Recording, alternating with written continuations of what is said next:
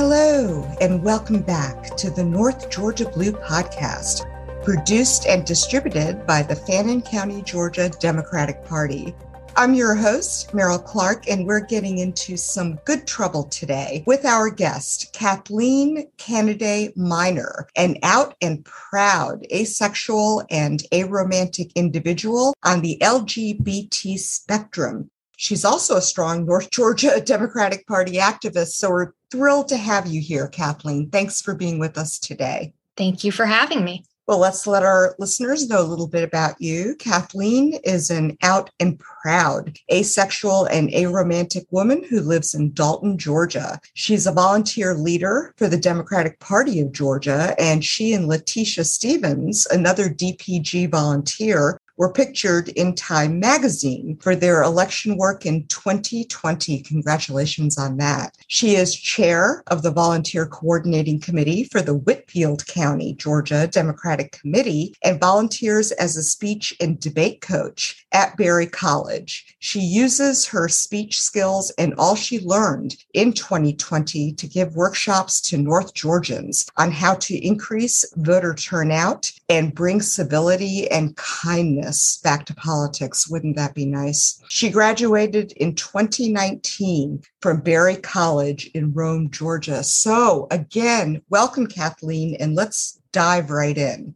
You've stated that the power of telling our stories and coming out as, quote, the most political thing you can do, end quote, per such well known gay activists as Harvey Milk. And you've also used that storytelling as an evolutionary tool humans use, or we know that it's an evolutionary tool that humans use to pass on information prior to written language. We respond most deeply to stories because storytelling is built into our DNA. So, please share your story and tell us why storytelling matters about your coming out as an aromantic, asexual woman on the LGBT spectrum. Aro is obviously short for aromantic, and so ace is the shortened term for asexual. Is that correct? Yes. Well, tell us about these stories and why they matter, and tell us your story as well, if you would. Okay. So I think you just gave pretty good definitions of asexual and aromantic. And something that I've learned in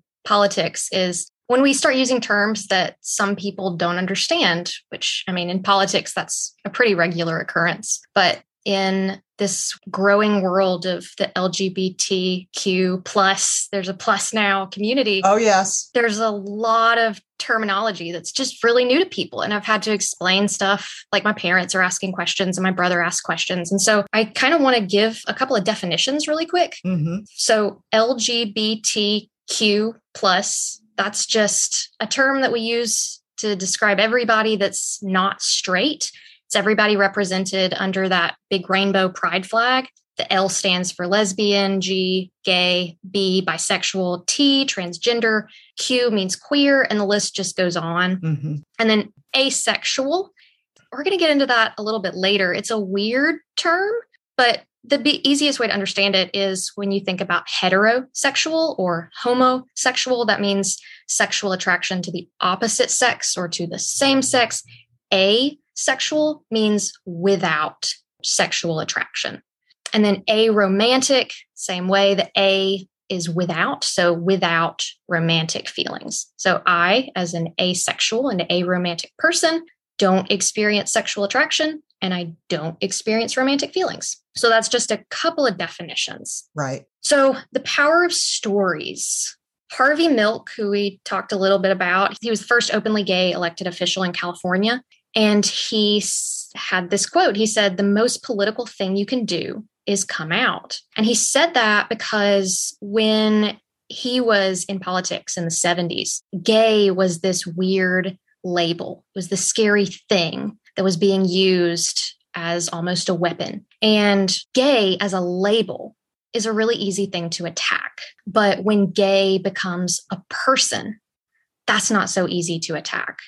So Harvey Milk said, you know, when you come out, gay goes from being a label to being your brother or your sister or your cousin or your best friend or this, that, and the other. And, you know, it's really hard to push for rights for a label But when you're pushing for human rights, that changes a lot of stuff really quickly. And so Harvey Milk argued that coming out is the most political thing you can do. And then Dustin Lance Black, who's probably a little bit less known, he wrote the screenplay for the movie Milk mm-hmm. about Harvey Milk, came out in 2008. It's an excellent movie. Yes, it is. And Dustin Lance Black said that telling our stories of coming out and being LGBTQ, he said that that was the most political thing that, that you could do. And he used his filmmaking skills and his filmmaking community to this was in 2008 when or 2007 and 2008 when prop 8 was in california to ban gay marriage.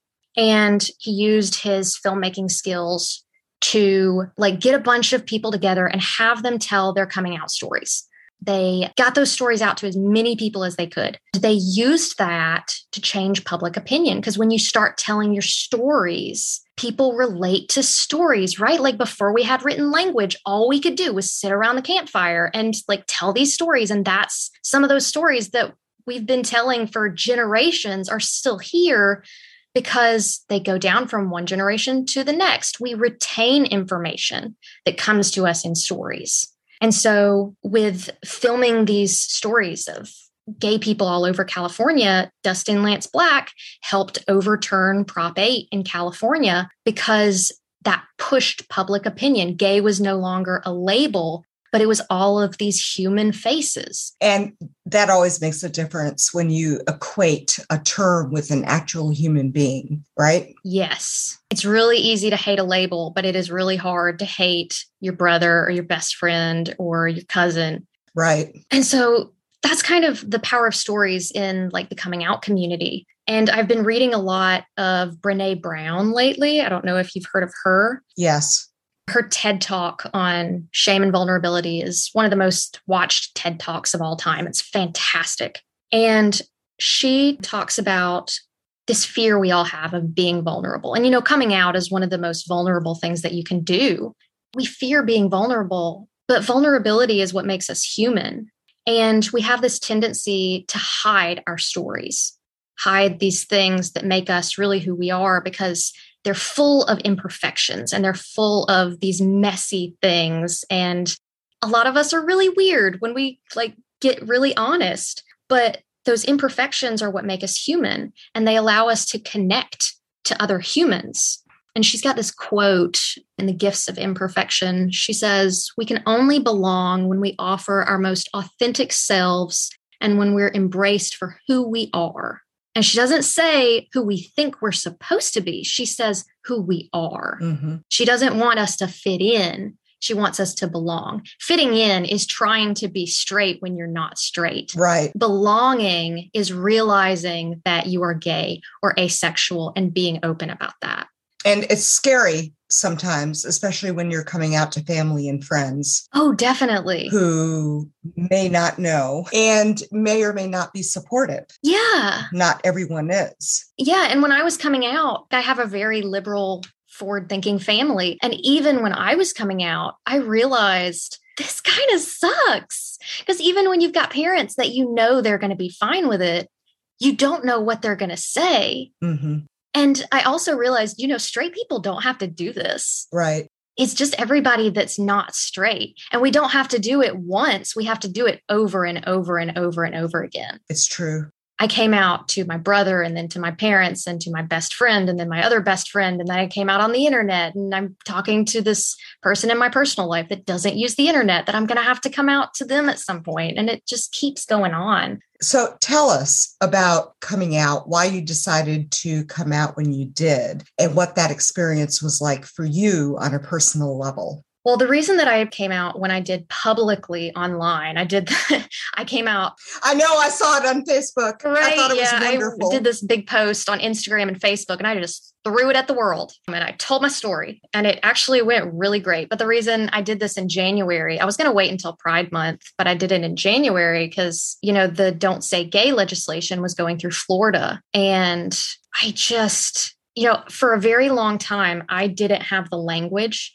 to describe who I was. I thought I was straight until I was 26 years old. Mm. And when I finally had that word asexual, that changed my whole life. It was like this 20 pounds weight just got lifted.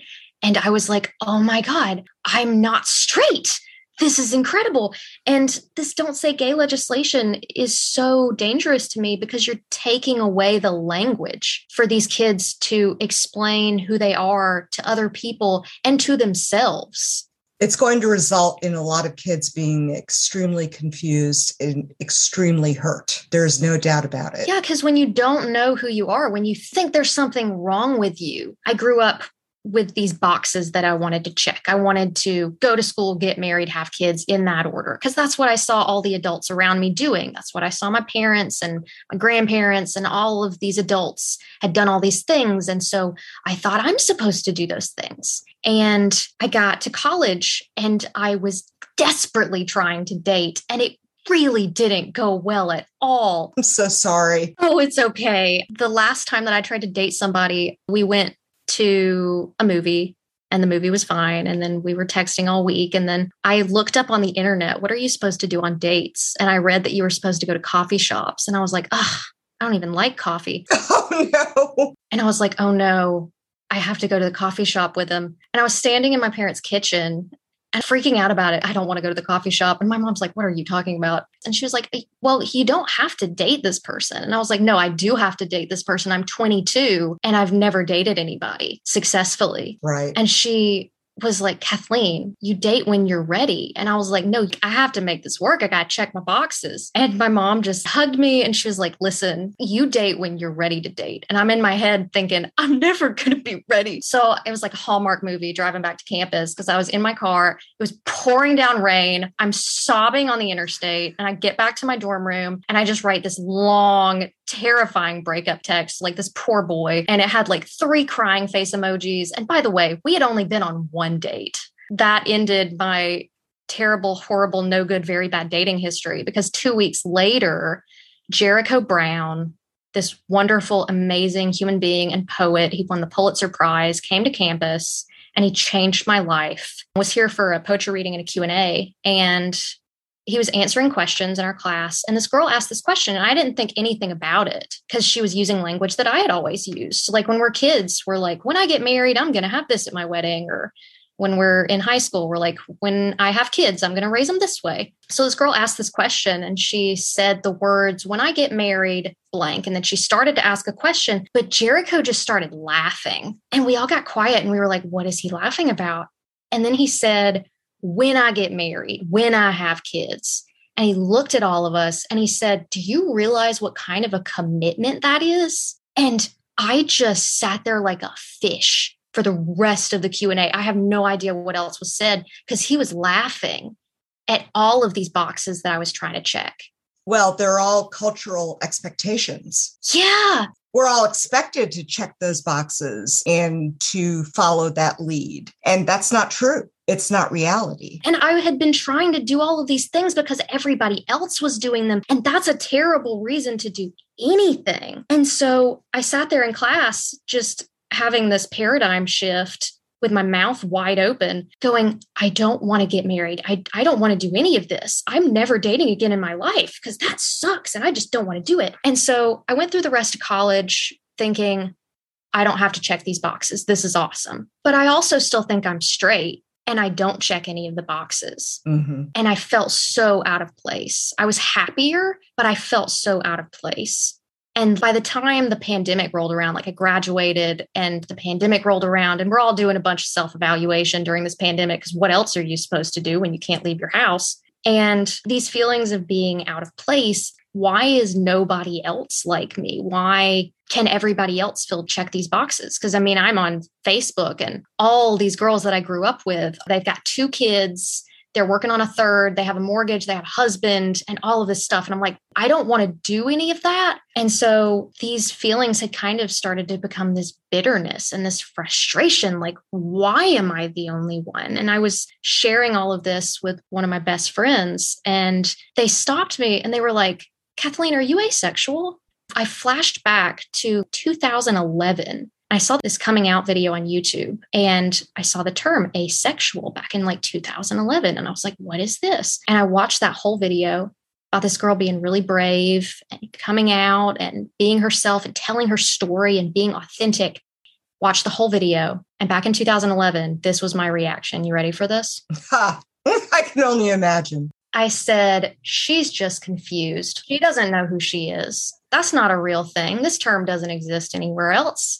She just hasn't found her person yet. She hasn't checked her boxes. And when she checks her boxes, she'll be happy. You weren't ready No. to embrace the concept. Yeah, absolutely not. And then my friend said something that changed my life again after the Jericho moment. They said, asexuality is a spectrum. I had no idea what that meant. And so I said, okay, hold please. And I went and did an hour of research. I read everything. And I went on this deep dive and I went to the Trevor Project, which they have excellent resources if you ever have any questions about any of this stuff. And I learned what this asexuality spectrum was. And this is the problem with asexuality. A lot of the terms under the pride flag, LGBTQ, when you look at gay and bisexual, those are defined by you're sexually attracted to people of the same sex. You're sexually attracted to men and women. But asexuality has this weird definition it's a lack of, not of sexual attraction, but a lack of the same level of sexual attraction that most gay, bisexual, straight people experience. I did all my research, I read all of the things, and I came back 30 minutes later and I said to my friend, dude, I'm asexual. And they were like, congratulations. And it was like this weight got lifted off my shoulders. And I was like, I don't have to check these boxes because these aren't my boxes to check. Mhm. You have different boxes, which is perfectly fine. Yeah, everybody's got their own boxes. There's nothing wrong with that. And it makes us all individuals and who we are. So basically, your friend asking you that question was the impetus for you to realize who you are, Yeah. which is a wonderful thing. Sometimes our friends know us better than ourselves. Oh, for sure. My friends know me way better than I do. And I was just like, could y'all not have told me this like years ago? This would have helped me so much in college. It takes time, and you're extremely fortunate to be living in an era where you have the opportunity to explore all these different definitions and explore your sexuality or asexuality and to be open about it. Because certainly when I was growing up, that was not the case. Yeah. We're so lucky to be in this era now, and I'm so happy for millennials and Gen Z to be able to come out and be fierce and be brave. Thank you for your bravery. You've also stated that asexuality is the black sheep, quote unquote, on the LGBTQ plus spectrum.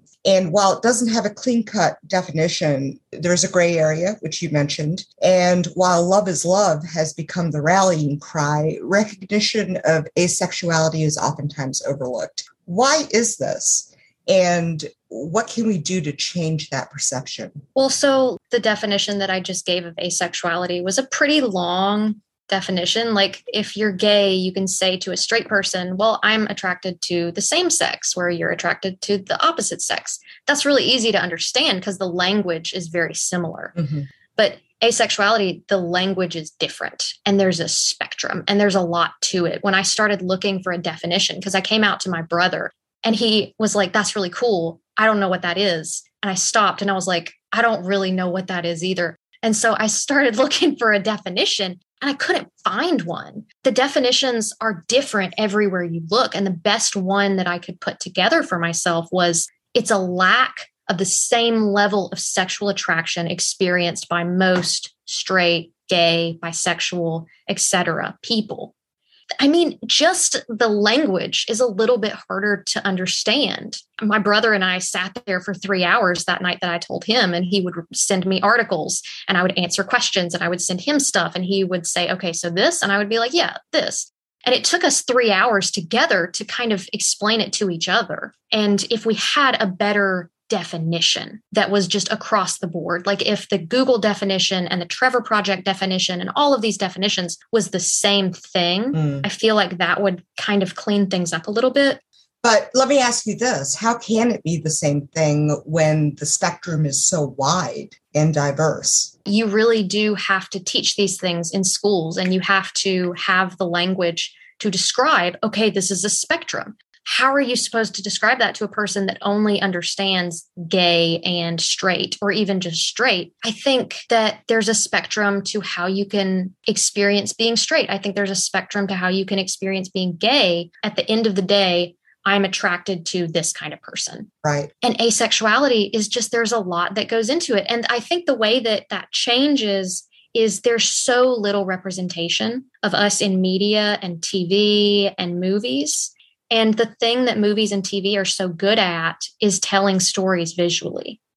In the 90s, when the movie Philadelphia with Tom Hanks, when that came out, mm-hmm. I wasn't alive quite yet, but I would assume there were a lot of people that were like, yeah, Tom Hanks is playing a gay person. This is great representation. And not just a gay person, but a human being that has to deal with the struggle to live with AIDS when there was no cure. And it was this very human story. When people who maybe think that this is a really weird label and they see that movie that movie and telling that story makes it a little bit easier to understand oh this is what gay is. Well that circles back around to the storytelling. Yeah. I mean it's important to tell these stories so more folks are aware and cognizant of this segment of the population so let me ask you this Are any of the major LGBTQ groups out there, like, uh, say, the Human Rights Campaign? Is this something that they're working on? Is this something that they're planning to highlight so more asexual and aromantic people can come out and be free to tell their stories? Do you know? I'm pretty new to this community. Mm-hmm. From what I know, I know there's an ACE week. ACE is short for asexual. It's at the end of October, I think. And that's kind of a celebration more on the internet, I think, of the asexual community. And I know that the Human Rights Campaign has resources. When I came out, I posted in the comments and the descriptions a link to the Human Rights Campaign article on asexuality that was a pretty good overview of what this is. But as far as planning things to make it easier for asexual people to come out, I'm not entirely sure. I can't answer that question as well as I would like. So you mentioned that asexuality is the black sheep on the LGBTQ plus spectrum. Right. Does that mean that gay people look askance at asexual people or that gay, lesbian, bisexual, transgender, what have you, also don't understand the term or what it means? Well, so when I was researching this and debating when should I come out, how publicly should I come out, the thing that kind of worried me a little bit is I would watch all these videos and read a lot of articles and asexual people would talk about how even within the LGBTQ plus spectrum, asexual people were kind of this weird third party because love is love is love is love. Lin Manuel Miranda kind of coined that term during the Tony Awards a couple of years ago. Mm-hmm. And that kind of became the rallying cry of the LGBTQ community. But asexuality is a lack thereof. What about self love? Isn't that included? You know that now that you say that, I'm thinking, of course. of course it is. God, I'm reading Brene Brown and self love is still very new to me. I'm, I'm going to write this down. Because it's true. And that just occurred to me when you said love is love. But self love is probably the most important love that we have. Yeah. And without self love, how can we possibly love anyone else? Right. And that just occurred to me right now. Me too. As we're talking about it. So that should be included in the Love is Love rallying cry. That's a really good point. For everyone, regardless of sexuality or asexuality. It seems really easy. Okay, I can love other people, even if love is just as a friend and things like that. But I think we have the most trouble loving ourselves and loving our stories. And this is what Brene Brown keeps talking about. Like, we got to embrace our story and own our story because that's what makes us human that's what makes other people love us is these things that make us us so love is love also includes ourselves yes this is awesome yes first and foremost as far as i'm concerned So good. I'm glad I could contribute. Let's put that into the definition because it needs to be there. Yes, please. So, circling back around to the Don't Say Gay legislation and its role in, in the midterms and how it significantly affects the LGBTQ plus generation just starting to reach voting age. So we're talking about Gen Z. Can you expound on that and how it's affected folks your age or perhaps younger than you who may just be turning 18, 19, 20, 21 and figuring out who they are themselves? Can we talk about that for a moment? I think about this in terms of like if Harvey Milk were around today, I think he would just be appalled that we're still having to do this. So back in the 70s, Harvey Milk, he was an elected official in the late 70s, and this don't say gay stuff back then was kind of the majority opinion of the US. Like we hadn't embraced asexuality was definitely not a term back then. I'm just going to assume. But like right now, we're in 2022, man. Like my generation and the generation that's coming after me, Gen Z, they're overwhelmingly just embracing everybody because mm-hmm. we're all just humans. This whole divisive nature of politics right now and Democrats versus Republicans and straight people versus not straight people and abortion versus pro choice. I don't talk to many people my age that relate to any of that. I'm a very hopeful person. It sometimes annoys the people around me who want to worry and complain about things, which I can understand. Sure. But I don't think it's gonna be a positive thing for the GOP and the people that are pushing this legislation. Because all these gay kids that are being told that there's something so wrong with them that they can't even be talked about in schools, and the public officials have to vote to make sure that we can't ever talk about them. They have the internet now mm-hmm. and they have access to the Trevor Project and they have access to definitions and they have access to the language. They have access to allies it's not like it was in the 70s where you had to meet people and talk to them on the telephone. You can literally get on YouTube. I learned what transgender was by watching a couple of transgender YouTubers talk about their lives. And I saw that YouTube video from an asexual person. I wasn't ready for it back then, but we have all of these outlets to find this language, even when we're not allowed to use that language in the schools. And so to me, these don't say gay bills that are one went through Florida and they're going through Georgia. Me as a really hopeful person, I hoped that encourages these young people. This affects their human rights. And I think that's going to encourage them to say, screw you, old people. We're going to get out to the polls and we're going to make our voices heard. I would love to see that happen. Me too. Because there's all this talk about in 2016, there was all this blame that was put on my generation where we were the age group that turned out the least. Like we had the lowest voter turnout. But my generation is angry. We're just angry. All of these things are taken away from us. And we've been called violent and angry and useless. And we're also called clueless. Mm-hmm. And we don't do our research we've reached voting age, man. Time to make your voice heard. Yeah. Absolutely. So, what do you believe is fueling the resurgence of anti gay rhetoric and bills, and how do we fight it?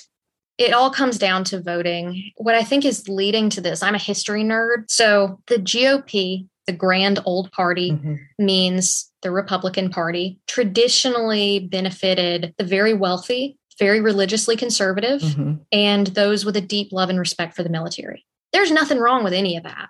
But as we have progressed through the ages, there's fewer and fewer really wealthy people. There's fewer and fewer really religiously conservative people. Like a lot of people my age don't go to church anymore, and they have a much more open view of what religion is and spirituality. And so there's fewer and fewer of these people that traditionally benefit from GOP policies. And so in the 80s, the GOP had this moment where they could either change their policy or apply their policy to more groups or try and reach more groups, I should say. Mm-hmm. And so rather than changing policy, they said, well, let's reach out to these fringe groups. So they started reaching out to the anti abortion and the gun rights groups. And as they reach out to these fringe groups, these other people that are still holding on in the GOP are like, hmm, I don't know how I feel about this. And so more people leave the GOP. And so the GOP reaches out to more fringe groups. and more people leave. And so they reach out to more fringe groups. And this kind of goes in this vicious cycle. And now it's kind of become the party of the fringe groups rather than the party of policy because GOP policy no longer really affects anybody. It affects the really wealthy people. And that's kind of it. And so the GOP policy that used to benefit quite a few people, there's so few of those people left that the GOP can't focus on policy anymore because it doesn't bring in enough voters. They have to focus on these other things, these cultural issues. Mm-hmm.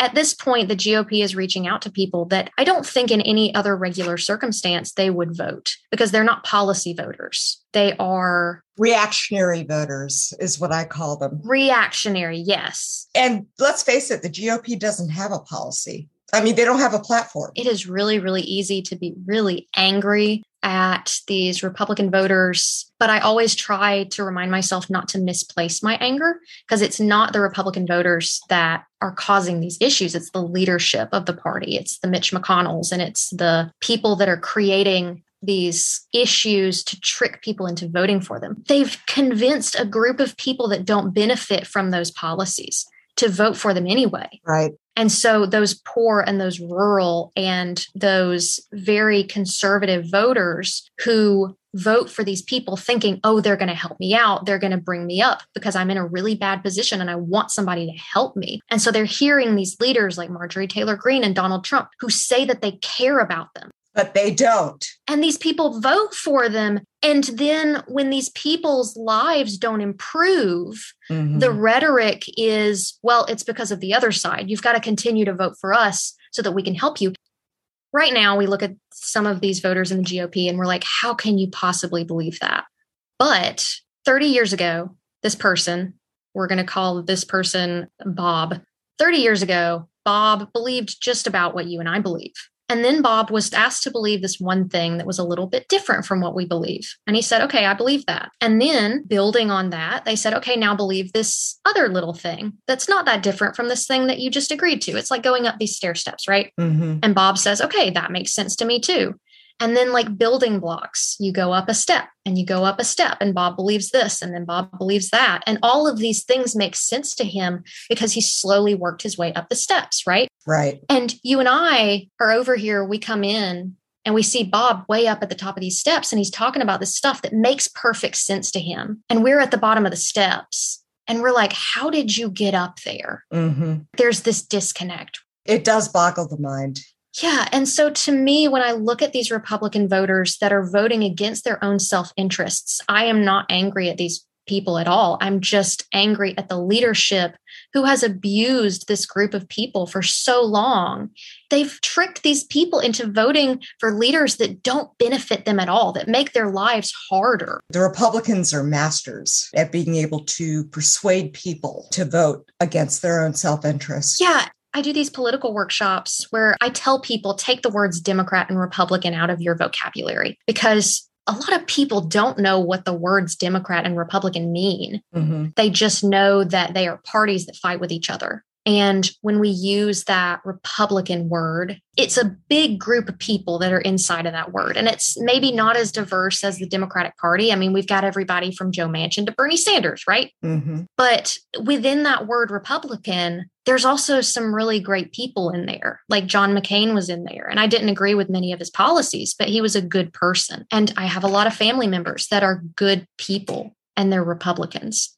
And I don't like to use that word because it lumps all of those really good people in with the Mitch McConnells. Sure, it's divisive. It's very divisive. And when I would say, well, Republicans are awful people, I was inadvertently calling really great people in my family terrible people when I meant the party. And so I try to be really specific when I use those words and say, I'm really angry at this particular Republican leader. So that leads me to another topic that you had brought up politics versus policy. Yes. And the role it plays in voter turnout. How can we ensure that Democrats show up in droves other than the Politico story about the Supreme Court? How can we ensure that Democrats show up this year like they did in 2020? Because we need all hands on deck. I think we do it by not focusing on turning out Democrats. With that sounds really, really weird, but I'm going to try and explain what's in my head. So, politics versus policy.